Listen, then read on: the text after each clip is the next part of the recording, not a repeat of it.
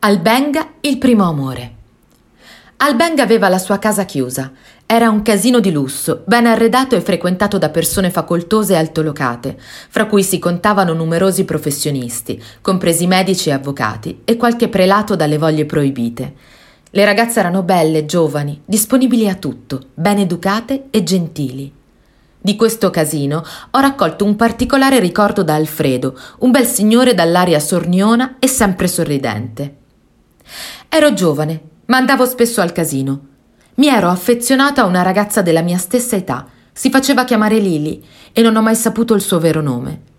Andavo a trovarla ogni mattina, anche senza consumare perché non potevo spendere tanti soldi.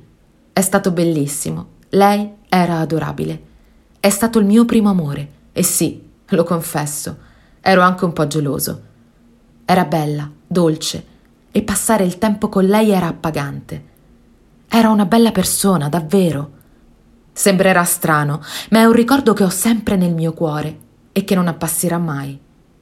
Lily è stata il mio primo amore.